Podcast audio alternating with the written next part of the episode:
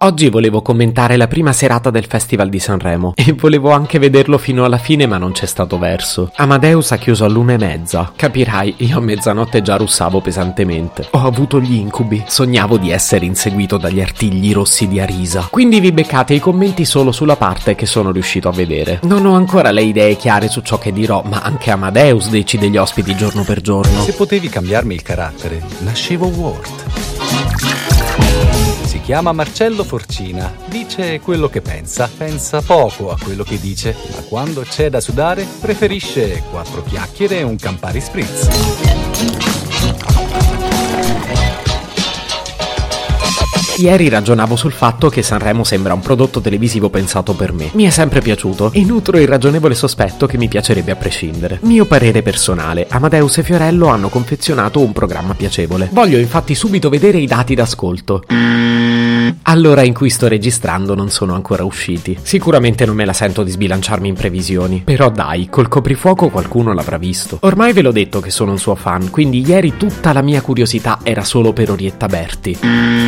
Ma Orietta non era nella scaletta della prima serata, quindi la vedrò stasera. Nel frattempo ci hanno fatto sapere che è stata inseguita dalla polizia per aver violato il coprifuoco. Poi mi chiedete perché la amo? E allora guardiamola questa scaletta. Per la prima serata era prevista la presenza di Naomi Campbell e doveva cantare Irama. Non c'era nessuno dei due. Naomi non è potuta venire in Italia per norme americane anti-Covid e Irama non ha potuto esibirsi per norme italiane anti-Covid. Pare ci fosse un positivo nel suo staff. La presenza femminile è stata quindi un'altra e devo dire che sono stato molto contento di scoprirla. Era giusto che finalmente le si desse un po' di spazio. Io sono sempre stato un grande fan di Vilma De Angelis. Ok, era Matilda De Angelis. Brava e molto bella. Il suo primo abito somigliava in modo impressionante al plaid che mi ero appallottolato addosso mentre guardavo Sanremo sul divano. Per la prima volta avevo lo stesso outfit della presentatrice. Ma che figata! L'altro ospite sempre presente sul palco è stato Ibrahimovic. Non segue il calcio, lo sapete. Ma che presenza rassicurante. Non è vero, in realtà mi ha messo ansia e mi sono più volte chiesto cosa avessero in mente gli autori. Praticamente ha bullizzato Amadeus dall'inizio alla fine della puntata. Vabbè, lo avrei fatto anch'io. L'esibizione che ho trovato più superlativa è stata quella della Bertè, cioè per me il podio è suo. Uff, la Bertè non era in gara, però il suo medley, ammettiamolo, era favoloso. Andiamo avanti? Non so se ci avete fatto caso, ma io ho già rilevato un plagio. Per la precisione, un autoplagio. Raga, la canzone di Diodato era identica a quella dell'anno scorso. Ma dai, era proprio quella dell'anno scorso. Ma che burlone che sono! Ma nel frattempo posso fare dei commenti su quanto era bella la violoncellista? vista. No, perché i maestri d'orchestra avevano la mascherina. E chi l'ha vista? In ogni caso il valore dello spettacolo si è visto dai tantissimi applausi e dalle grandi risate del pubblico. Risate e applausi che erano rigorosamente registrati. Perché quest'anno siamo senza pubblico in sala. Ma quindi io, che Sanremo ho visto? Ma che ne so. Intanto concediamoci un paio di commenti sul look. Molto bello l'omaggio agli idraulici proposto da Arisa.